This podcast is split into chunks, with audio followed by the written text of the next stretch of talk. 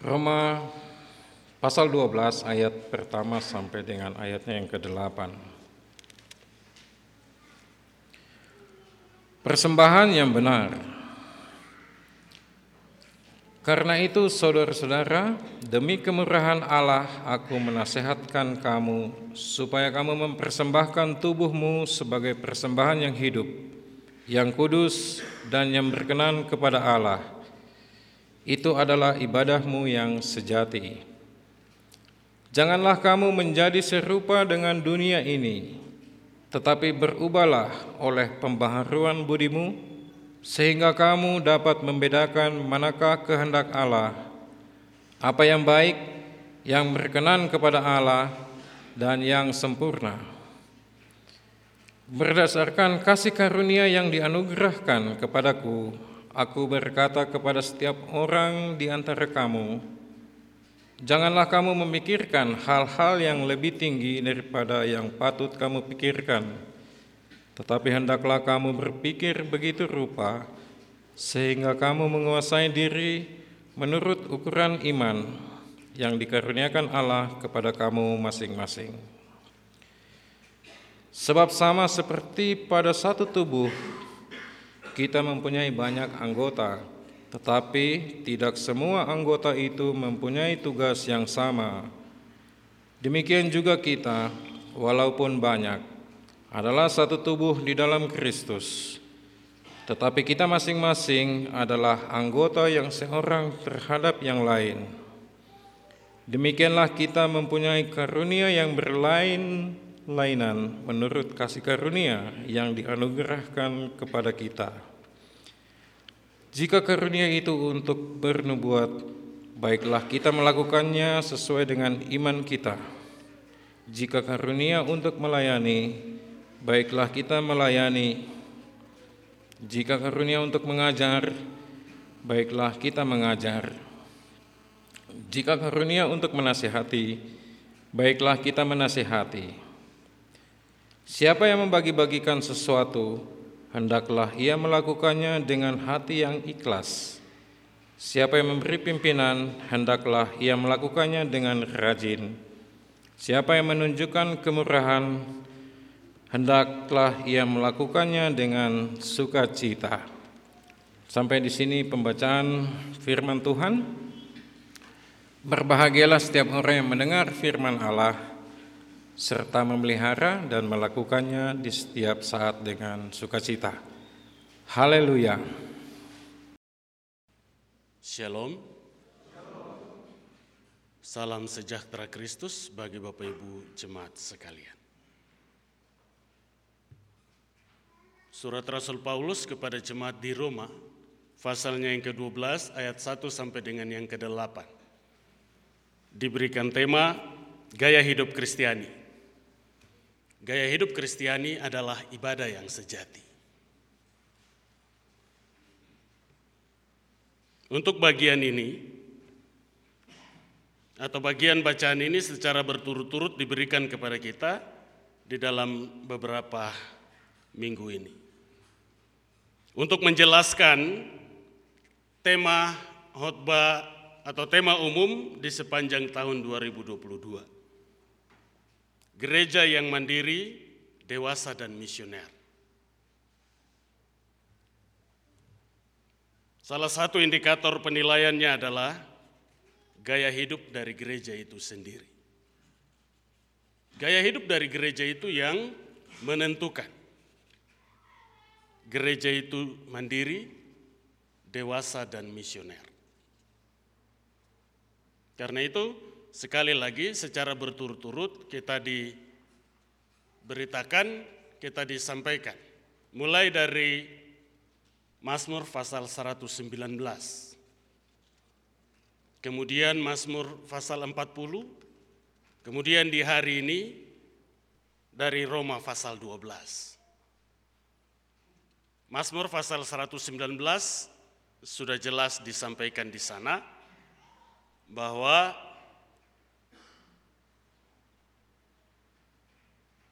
tergantung pilihanmu. Seperti Raja Daud, mau berpaut kepada Tuhan atau berpaut kepada pekerjaanmu, berpaut kepada jabatanmu, penghasilanmu, atau fasilitas yang kamu miliki. Mau berpaut kepada itu atau kepada Tuhan? Raja Daud memilih untuk berpaut kepada Tuhan, bergantung, bersandar sepenuhnya kepada Tuhan. Sehingga walaupun dia sebagai raja mempunyai kekuasaan yang tidak terbatas, tapi ia tidak menggunakan kekuasaannya itu. Ia kembali berteriak minta tolong hanya kepada Tuhan. Mazmur pasal 40 juga berkata demikian. Selain berpaut, yang berikut adalah 3 poin yang disampaikan di dalam pembacaan Mazmur pasal 40 ayat 1-11. Yang pertama adalah berpaut kepada Tuhan, bersandar kepada Tuhan, dan minta tolong hanya kepada Tuhan. Dan yang kedua, yaitu mengucap syukur atas semua peristiwa kehidupan. Raja ini mengucap syukur kepada Tuhan karena Tuhan berkenan mengizinkan musuh-musuhnya untuk mengejar sang raja ini untuk mencabut nyawanya. Bahkan pemberontakan itu terjadi dari kalangan istana sendiri, dari dalam keluarga dan rumah tangganya. Daud tidak khawatir, tidak gelisah dan putus asa. Daud justru mengucap syukur. Kemudian ungkapan syukur Daud itu dinyatakan dalam bentuk tindakan. Bukan hanya sekedar mengucap syukur. Daud menyampaikan kepada semua orang, bentuk ungkapan syukur orang percaya bukan lagi mempersembahkan korban. Korban bakaran, korban penebus salah, korban penebus dosa, korban hewan yang dibunuh untuk kemudian dipersembahkan di altar kudus Tuhan. Tetapi yang Tuhan Allah kehendaki adalah melakukan. Itu bentuk ungkapan syukur. Nah, kemudian hari Minggu ini kita masuk di Roma pasal 12 ayat 1-8. Perikop yang diberikan oleh bagian Lembaga Alkitab Indonesia, persembahan yang benar. Sama seperti di Mazmur pasal 40, bukan lagi korban sembelihan atau korban hewan yang dikehendaki oleh Allah. Tapi yang dikehendaki Allah ialah mempersembahkan tubuhmu, diri ataupun kehidupanmu. Nah, bagian ini sesuai dengan tema yang diberikan, tema renungan atau tema khotbah kita hari ini, gaya hidup Kristiani. Itulah ibadah yang sejati. Gaya hidup yang dimaksudkan adalah pola tingkah laku sehari-hari kita di dalam masyarakat ataupun dalam relasi kita ataupun di dalam pekerjaan-pekerjaan kita. Gaya hidup inilah yang membedakan antara seorang dengan yang lain dan menjadi sebuah karakteristik secara nyata.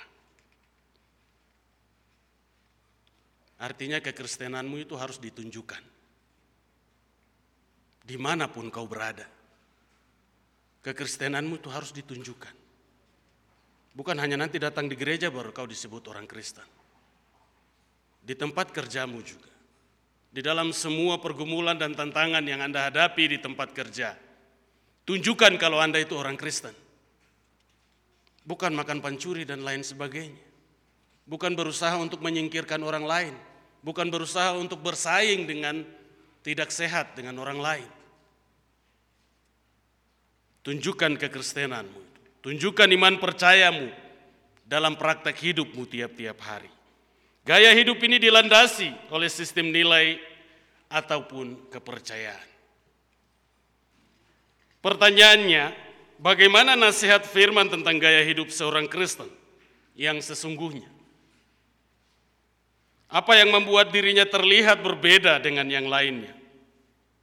Di tengah dunia yang terus berubah dengan begitu banyak kemajuan, sekaligus beragam tantangannya. Bagaimana seharusnya hidup seorang Kristen? Bacaan hari ini memberi jawaban atas pertanyaan-pertanyaan ini dengan menguraikan tentang tindakan Allah dan respon manusia dalam keseharian hidup yang memiliki kualitas sebagai ungkapan syukur atas kemurahan Tuhan.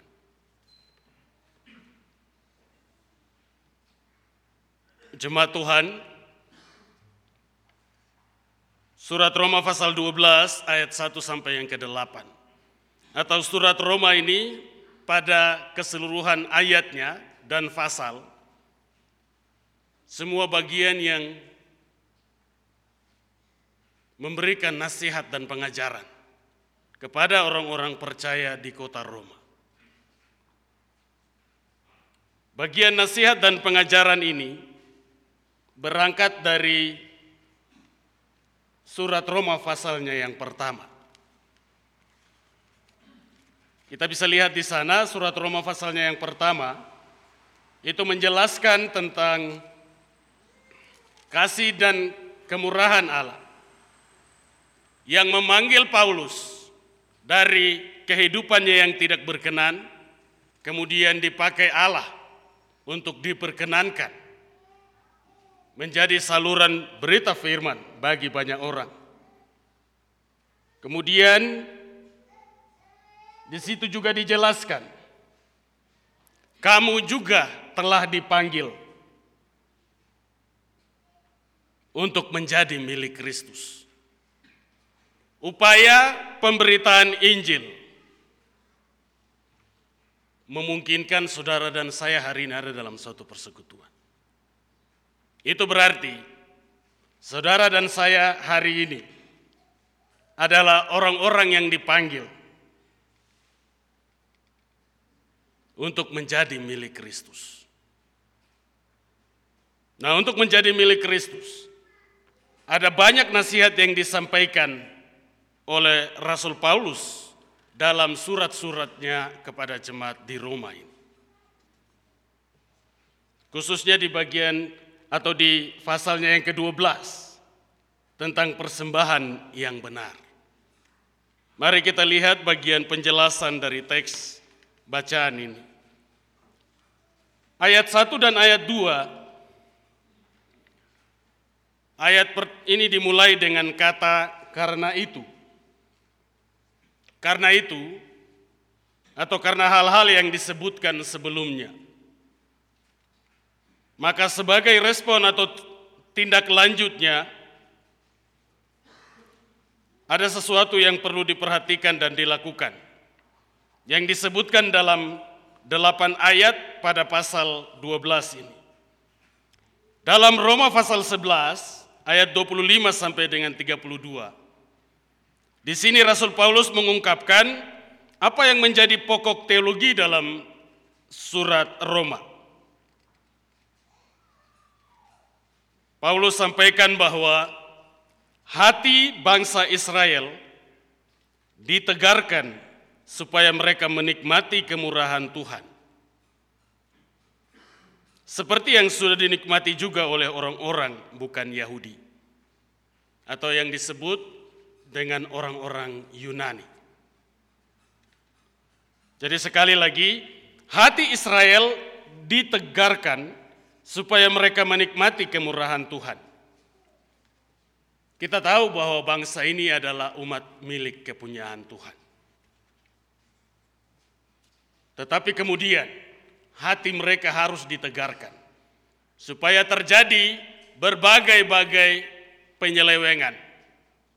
Ketika terjadi penyelewengan itu dari bangsa pilihan ini, maka kemurahan Tuhan berlaku atas mereka. Sama halnya dengan orang-orang percaya di sepanjang segala zaman. Orang-orang yang sudah dipanggil dan ditebus Tuhan.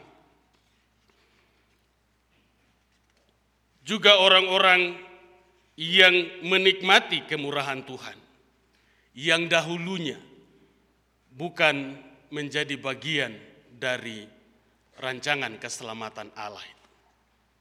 Bapak, Ibu, dan saya, dulunya kita berada di luar pagar itu. Tetapi kemudian kita dipanggil masuk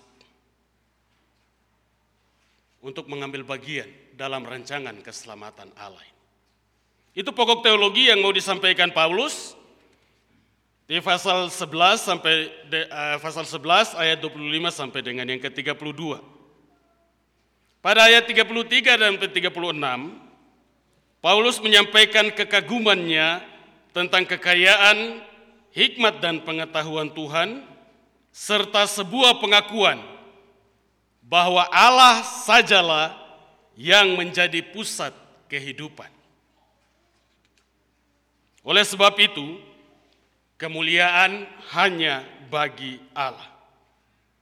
Kemudian Paulus melanjutkan nasihat ini dengan mengatakan, demi kemurahan Allah. Demi kemurahan Allah adalah sebuah permohonan sekaligus penegasan bahwa nasihat ini bukanlah sesuatu yang tidak berdasar. Nasihat ini adalah nasihat yang memberi dorongan berdasarkan kasih dan bukan ancaman. Nasihat yang memberi dorongan berdasarkan kasih dan bukan ancaman. Kata kasih dan ancaman mau menjelaskan perbedaan tentang hukum Taurat dan hukum kasih. Di hukum Taurat, kalau Anda tidak melakukan ketetapan Tuhan, maka hukumannya atau Anda diancam dengan hukuman tertentu. Tetapi di dalam hukum kasih, segala sesuatu dikaryakan Allah bagi setiap orang yang percaya. Karena itu, sebagai orang percaya, diminta untuk melakukan hukum kasih itu dengan benar. Nasihat yang pertama, yaitu mempersembahkan tubuh. Tubuh bagi orang Yunani atau orang-orang di luar dari bangsa Yahudi adalah seperti penjara. Dipandang rendah dan memalukan.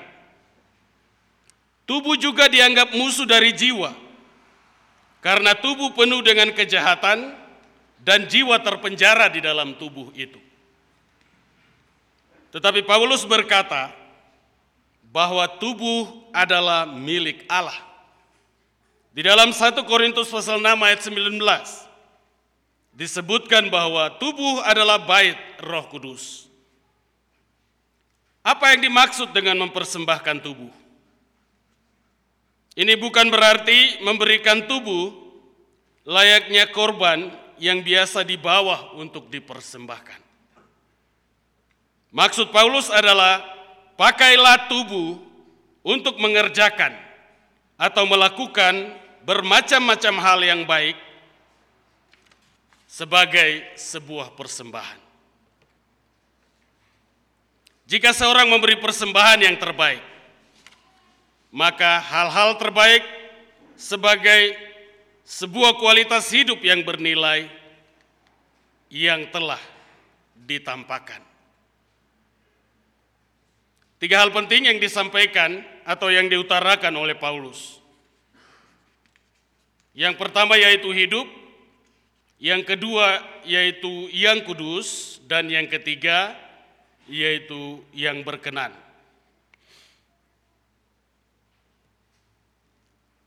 Dalam ibadah di perjanjian lama, tubuh-tubuh binatang yang hidup dimatikan untuk dipersembahkan kepada Allah. Tetapi di dalam ibadah Kristen, tubuh-tubuh manusia yang mati dihidupkan oleh Kristus untuk menjadi suatu persembahan. Di dalam ibadah-ibadah kekristenan, Bagian ini juga menjelaskan bahwa dulu saudara dan saya yang tidak mengenal Kristus, tetapi kemudian dihidupkan kembali dengan mengenal Kristus dan mempersembahkan kehidupan ini untuk kemuliaan namanya. Tubuh yang dihidupkan itu secara bersamaan menjadi tubuh yang kudus dan yang berkenan. Tubuh yang dihidupkan itu menjadi kudus dan berkenan di hadapan Tuhan.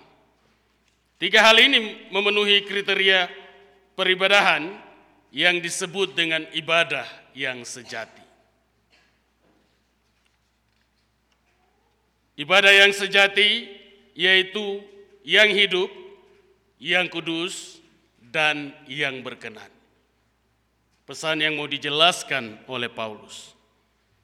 Kata ibadah berkaitan dengan satu kata dalam bahasa Yunani, yaitu latreia, yang berarti bekerja untuk memperoleh upah. Kata ini digunakan untuk arti melayani.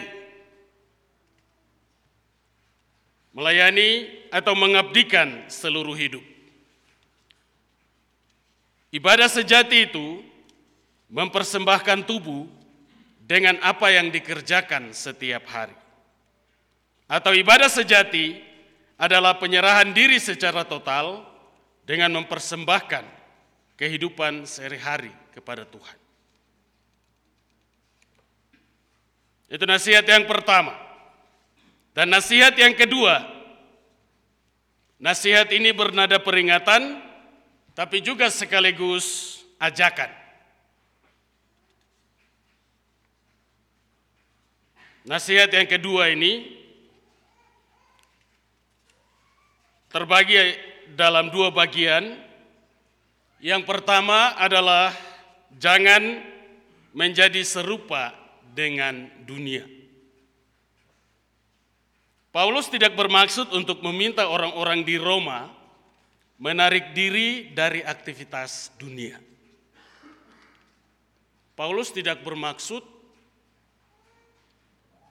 untuk menasihati orang-orang percaya di Roma agar supaya tidak bekerja, tidak membangun relasi sosial, tidak berkomunikasi satu dengan yang lain. Bukan maksud seperti itu yang Paulus maksudkan. Ia sedang mengingatkan supaya mereka jangan berusaha menyesuaikan kehidupan dengan kebiasaan dunia.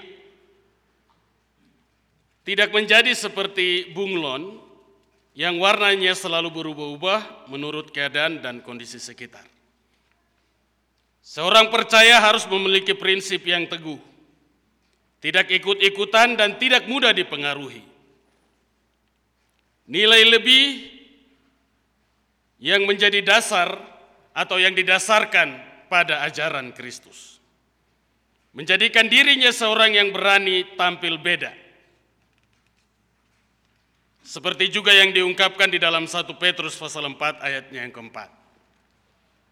Sebab itu mereka heran bahwa kamu tidak turut mencemplungkan diri bersama-sama mereka di dalam kubahan ketidaksenonohan. Dan mereka memfitnah kamu. 1 Petrus pasal 4 ayat 4. Kemudian yang kedua, kalau yang pertama jangan menjadi serupa dengan dunia, dan yang kedua nasihatnya berubahlah oleh pembaharuan budimu. Saat seseorang menjadi serupa dengan dunia, yang terjadi adalah sebuah perubahan yang dimulai dengan pembaharuan hidup. Disitulah nilai yang berkualitas sebagai gaya hidup sedang diperlihatkan atau sedang ditunjukkan. Kata metamorfose yang digunakan untuk menjelaskan berubahlah oleh pembaharuan budimu. Kata metamorfose ini artinya berubah rupalah kamu.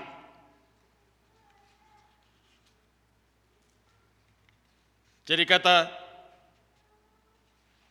metamorfose ini yang dipakai untuk menjelaskan kalimat berubahlah oleh pembaharuan budi. Pembaharuan ini bukanlah pekerjaan manusia, tetapi Tuhan yang mengubah manusia itu. Manusia diminta untuk menggunakan sarana yang telah ditetapkan dan diperintahkan Allah untuk melakukannya. Dan kata budi adalah bagian yang mengatur dan mengendalikan manusia. Oleh sebab itu, pembaharuan budi adalah pembaharuan manusia secara menyeluruh, baik sifatnya, baik wataknya diperbaharui, pengertiannya dicerahkan, pikirannya dijernihkan, hati nuraninya dibersihkan, kemauan pribadi mengikuti kemauan Tuhan. Itu yang dijelaskan oleh Paulus tentang berubahlah oleh pembaharuan budimu. Kemudian poin yang kedua di ayat 3 sampai dengan ayatnya yang ke-8. Dasar penyampaian Paulus berikutnya kepada jemaat di Roma, yaitu kasih karunia yang dianugerahkan kepadanya. Hal ini menjadi tanda bahwa setiap yang dikerjakan oleh Paulus, semuanya itu semata-mata karena perkenan Tuhan dan kesanggupan yang diberikan kepadanya. Oleh sebab itu dengan penuh keyakinan, Paulus menekankan bagaimana sikap hidup Kristiani ditunjukkan dalam relasi dengan sesama yang lainnya. Dalam 1 Petrus pasal 2 ayat 12, di sana tertulis, milikilah cara hidup yang baik di tengah-tengah bangsa-bangsa bukan Yahudi, supaya apabila mereka memfitnah kamu sebagai orang durjana, mereka dapat melihat dari perbuatan-perbuatanmu. Bagian ini terus-menerus berulang-ulang mengingatkan kita sekalian. Iman percayamu harus ditunjukkan melalui perilaku dan cara hidup. Sekali lagi pendeta ingatkan, cara paling efektif untuk memberitakan firman adalah dengan melakukan. Praktek hidup, cara hidup, itu adalah cara yang paling efektif untuk memberitakan firman. Kata-kata, walaupun sangat efektif, tapi masih kurang. Tetapi praktek dan cara hidupmu, tindakan hidupmu, itu yang sangat efektif dalam memberitakan firman. Karena fakta membuktikan, setiap orang dinilai dari cara hidupnya.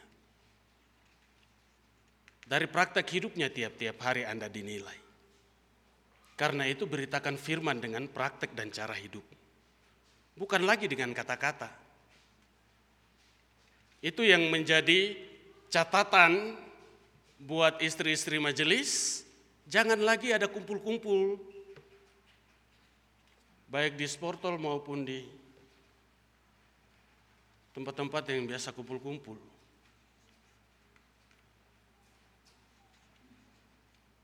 Dengan begitu Anda akan dinilai. Istri majelis baru kelakuan kayak iblis. Istri majelis baru tidak bisa jaga-jaga mulut. Majelis yang saya ambil contoh ya.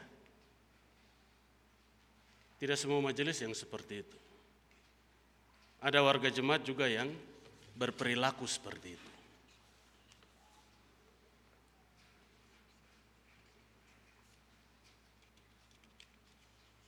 Milikilah cara hidup yang baik di tengah-tengah bangsa-bangsa bukan Yahudi, supaya apabila mereka memfitnah kamu sebagai orang-orang durjana, mereka dapat melihatnya dari perbuatan-perbuatan. Oleh sebab itu, pada ayat 3 bagian B sampai dengan yang ke-8, Paulus merincikan hal-hal apa saja yang seharusnya nampak dari dalam diri seseorang sesuai dengan apa yang diberikan Tuhan sebagai sebuah karunia. Paulus mengingatkan agar unsur kehati-hatian menjadi bagian penting dalam memberi penilaian atas diri sendiri. Hati-hati dalam menilai diri sendiri. Tentang kemampuan dan kerja masing-masing orang. Jadi setiap orang berusahalah menghindar untuk menyombongkan diri atas keberhasilan yang sudah diperoleh dan menganggap sudah sangat berarti. Hati-hati dalam menilai diri. Jangan bangga, jangan sombong dengan keberhasilan dan pencapaian hidup. Yang berikut, tubuh manusia digunakan oleh Paulus sebagai gambaran untuk menjelaskan kesatuan dan keanekaragaman di dalam jemaat. Dengan demikian, setiap orang menyadari keterhubungannya dengan orang lain. Dalam pemahaman, setiap kelebihanmu melengkapi keterbatasanku. Setiap keterbatasanku dilengkapi oleh kelebihan. Jadi semua saling terhubung satu dengan yang lain. Tidak ada orang yang hidup untuk dirinya sendiri. Semua menjalani kehidupan untuk orang lain. Setiap orang saling melengkapi dalam kerendahan hati dan kasih di hadapan Tuhan. Oleh sebab itu, masing-masing orang hendaknya memperhatikan karunia yang dimiliki dan mempergunakannya sesuai dengan maksud Tuhan.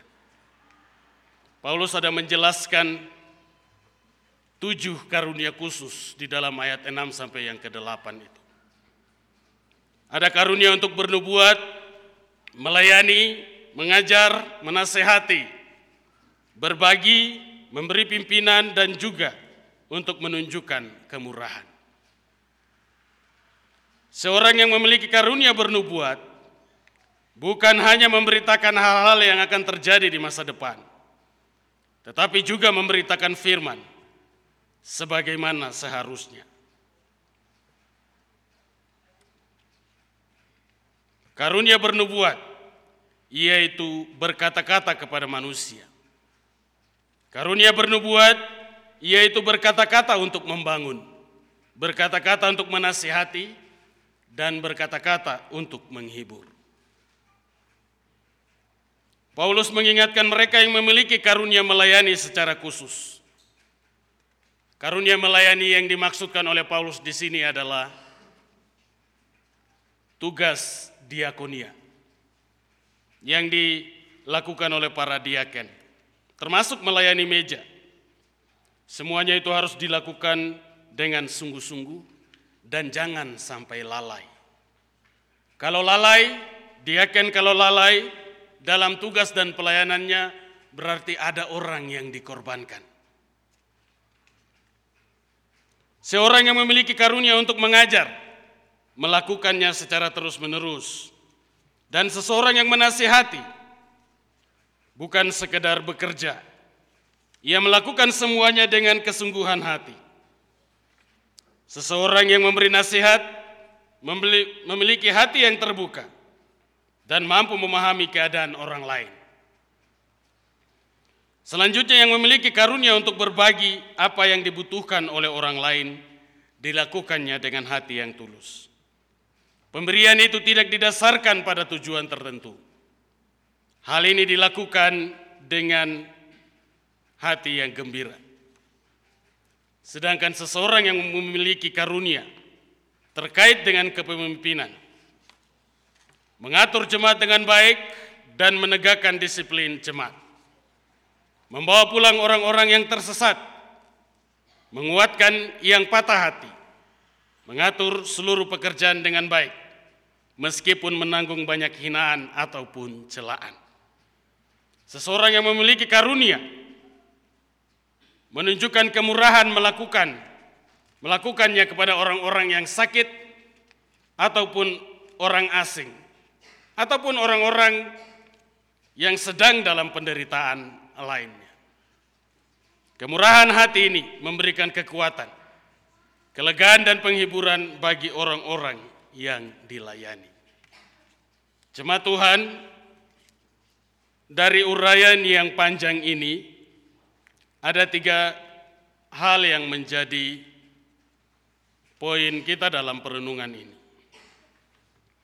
Yang pertama, kehidupan sehari-hari seorang Kristen adalah sebuah kehidupan yang berkualitas, yang dipersembahkan kepada Tuhan.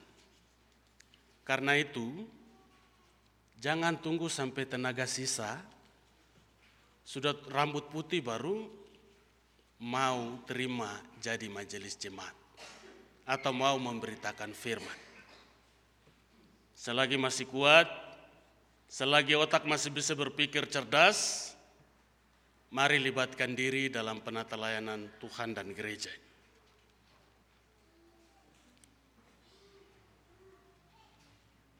Seorang Kristen yang telah menerima dan menikmati kemurahan Tuhan, menjalani hidup bukan berfokus pada dirinya sendiri, tetapi tertuju atau berfokus kepada Allah. Seperti yang tertulis di dalam Roma pasal 6 ayat 11. Demikianlah hendaknya kamu memandangnya, bahwa kamu telah mati bagi dosa, tetapi kamu hidup bagi Allah dalam Kristus Yesus. Yang kedua, ibadah Kristen tidak terbatas atau dibatasi pada jam dan tembok-tembok rumah ibadah. Ibadah Kristen berlanjut dalam dan melalui hidup di dunia ini. Karena orang-orang Kristen masih hidup di dalam dunia ciptaan Tuhan ini. Ia tidak mengikuti gaya dunia, gaya yang bertentangan dengan kehendak Tuhan. Ketidakserupaan dengan dunia terlihat melalui gaya hidup yang berbeda dengan yang lainnya. Gaya hidupnya sesuai dengan standar dan nilai yang ditetapkan oleh Tuhan melalui firman-Nya. Salah satunya di dalam Filipi pasal 1 ayat 27 bagian A. Tertulis di sana, hanya hendaklah hidupmu berpadanan dengan Injil Kristus. Berpadanan dengan Injil Kristus, kita bisa memahaminya dengan pemberitaan dalam 3 minggu ini berturut-turut. Berpadanan dengan Injil Kristus, bisa dengan berpaut hanya kepada Allah, bersyukur dan melakukan. Dan yang ketiga, dalam menunjukkan gaya hidup Kristiani, setiap orang memahami bahwa siapapun berharga dan memiliki kemampuan untuk saling melengkapi melalui karunia yang dimiliki oleh masing-masing orang. Tidak ada seorang pun yang boleh mengklaim bahwa hanya dirinya yang terutama. Sesamanya yang lain tidak penting dan tidak diperlukan. Setiap orang memiliki karunia yang berbeda untuk maksud dan tujuan yang Tuhan tetapkan. Setiap orang menyampaikan firman, termasuk mendoakan orang lain, menguatkan dan memotivasi orang lain saat mereka tidak berdaya dan kehilangan semangat, mengajar hal-hal yang baik, membantu atau menolong orang lain dalam bentuk apa saja demi kebaikan. Menunjukkan kepedulian kepada orang lain. Seperti yang tertulis di dalam 1 Korintus pasal 12 ayatnya yang ke-7. Tetapi kepada tiap-tiap orang dikaruniakan penyataan roh untuk kepentingan bersama. Segala sesuatu diberitakan, diajarkan dan dinasehati untuk kepentingan bersama dan untuk kemuliaan nama Tuhan. Tuhan menolong kita sekalian dengan firman. Amin. Marilah kita berdoa.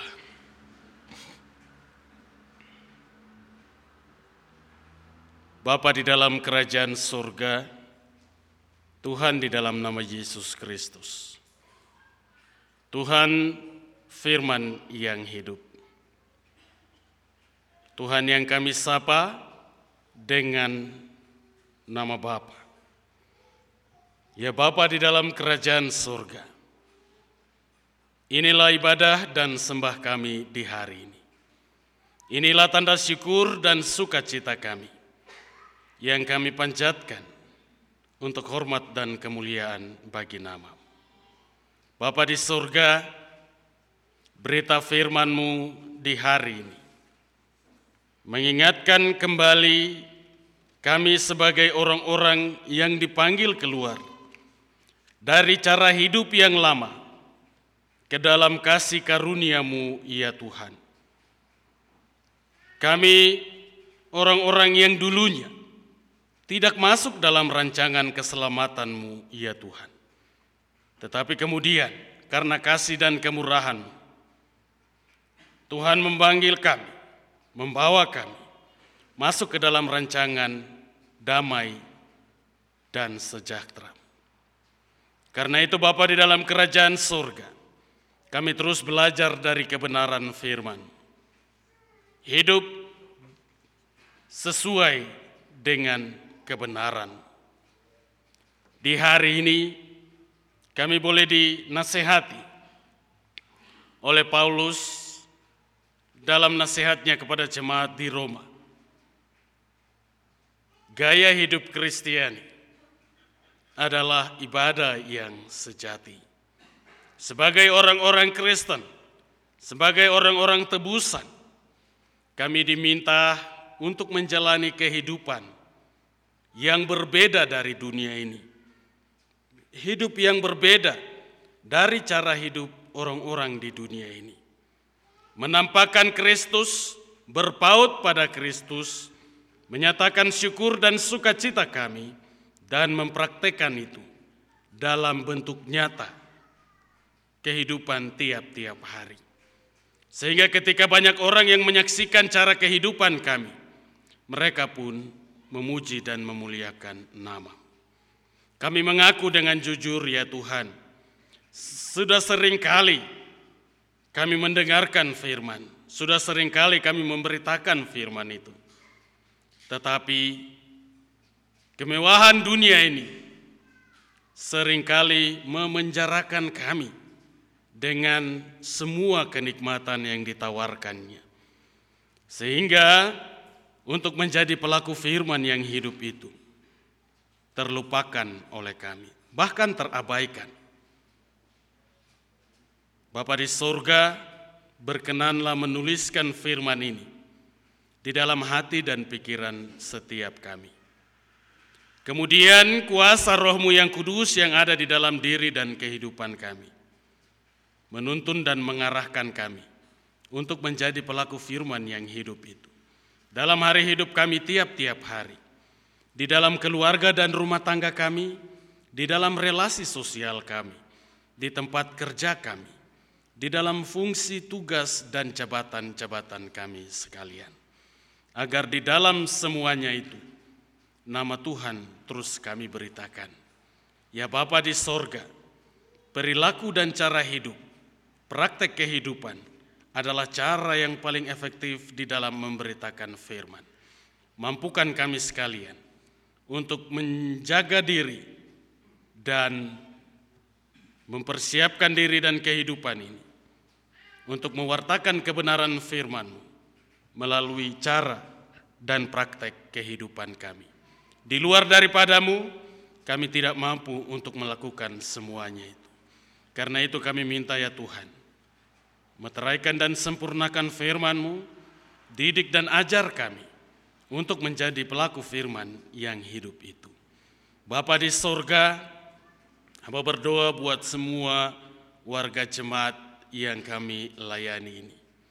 Mereka adalah pelaku-pelaku firman yang hidup itu. Tilik dan kawal mereka sertai dan lindungi mereka dalam aktivitas dan kehidupan tiap-tiap hari.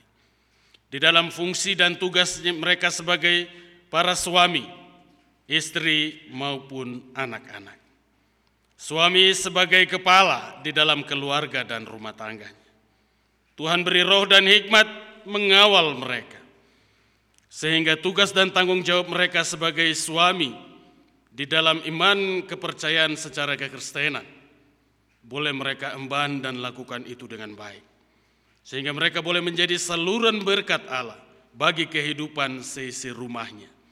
Bukan saja melalui pekerjaannya, tetapi juga melalui pengajaran dan juga hubungan relasi yang dibangun di dalam kehidupan rumah tangganya. Bapa di surga, demikian juga istri-istri, mereka yang ditempatkan sebagai penolong yang sepadan bagi laki-laki ataupun suaminya. Beri kuat dan sehat, beri hikmat dan roh melengkapi kehidupan setiap mereka. Agar mereka terus dipimpin, mereka terus melayani, mereka terus menjadi saluran berkat Allah bagi suami-suami mereka dan bagi anak-anak terkasih. Demikian juga anak-anak yang Tuhan berikan sebagai buah cinta kasih di dalam kehidupan pernikahan setiap keluarga dan rumah tangga ini. Anak-anak di segala umur dan segala aktivitas mereka. Dari yang masih ada di dalam kandungan, bayi balita, anak-anak, remaja, pemuda-pemudi, sampai yang dewasa.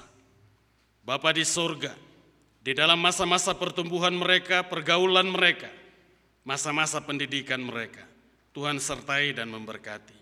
Yang bergumul dengan pendamping hidupnya, Tuhan tilik dan lawat, Tuhan memberkatinya. Yang bergumul dengan pekerjaan ataupun masa depan yang lainnya, Tuhan memberkati dan menghibur serta menguatkan semua anak-anak ini. Bapa di surga, ada di antara kami yang keluarga kami lengkap berada di job site ini. Tetapi ada juga di antara kami yang tidak lengkap karena istri dan anak-anak ataupun suami kami jauh dari job site ini. Tuhan, kami minta Tuhan jaga dan pelihara, Tuhan sertai dan melindungi kami sekalian dalam aktivitas kehidupan, dalam segala sesuatu yang kami kerjakan. Biarlah terjadi di dalam perlindungan dan penyertaan-Mu, Bapa di surga. Aktivitas kehidupan kami di tempat ini sebagai karyawan-karyawati yang bekerja di PT Freeport Indonesia, kontraktor maupun privatisasi. Semua kami menjalankan tugas fungsi kerja kami. Kami minta Tuhan jaga dan pelihara kami. Sertai dan lindungilah kami. Jauhkan kami dari kemalangan, sakit penyakit, penderitaan, kecelakaan, bahkan bencana alam sekalipun. Tuhan jauhkan dari sisi kehidupan dan aktivitas pekerjaan kami. Kami boleh bekerja dengan baik, kami boleh bekerja dengan selamat, dan kami menjadi saluran berkat bagi banyak orang. Kami berdoa bagi saudara-saudara kekasih yang mengalami berbagai-bagai kemalangan dalam kehidupannya, yang sakit, yang berduka, yang mengalami kecelakaan dimanapun mereka berada saat ini.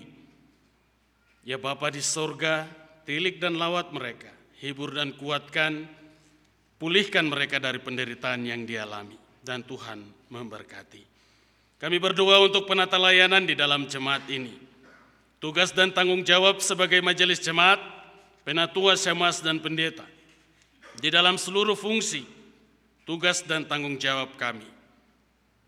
Lengkapi kami dengan roh dan hikmat-Mu.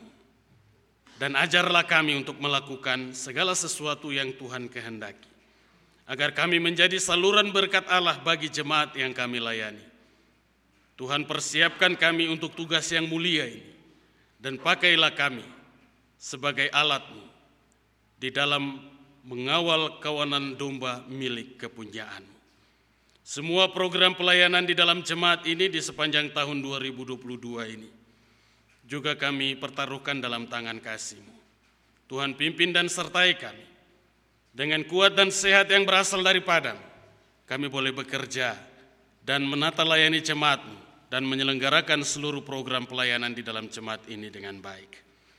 Badan pelayan unsur, koordinator-koordinator rayon, semua tim pendukung pelayanan di dalam jemaat, semua yang mengambil bagian di dalam menata layani Tuhan dan jemaat-Nya.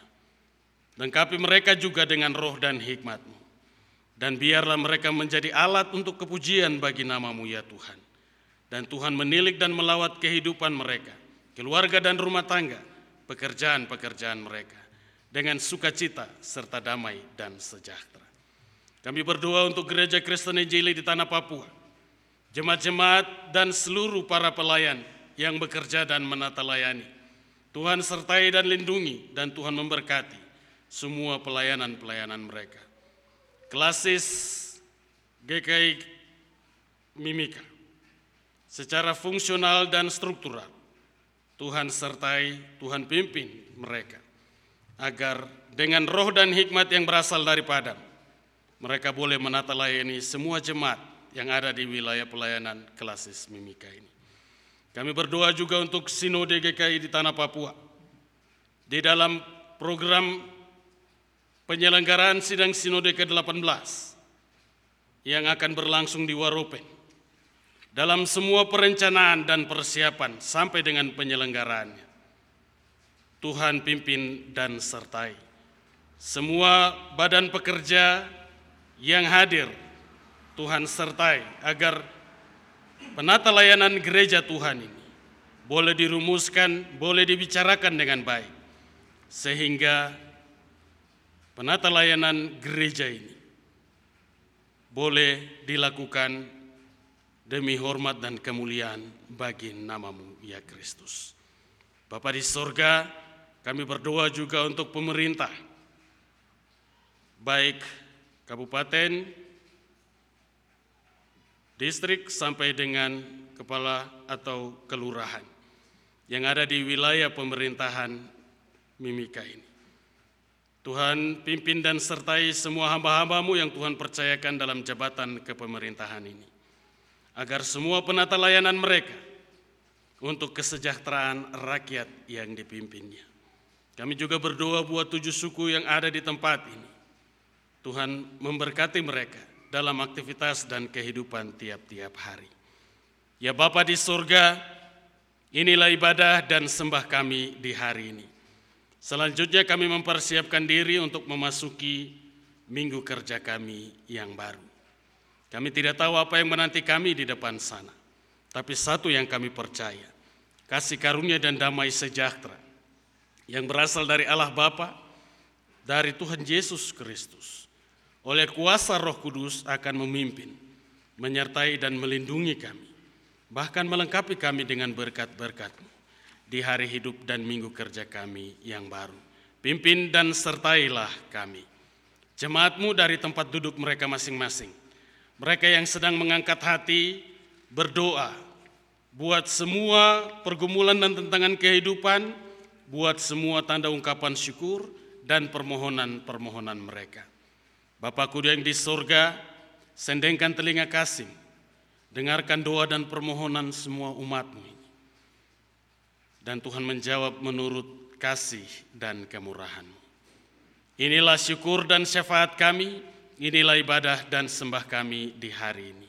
Demi Kristus, kami berdoa dan bersyafaat kepada Allah, Bapa di dalam kerajaan surga, Allah yang Esa. Amin.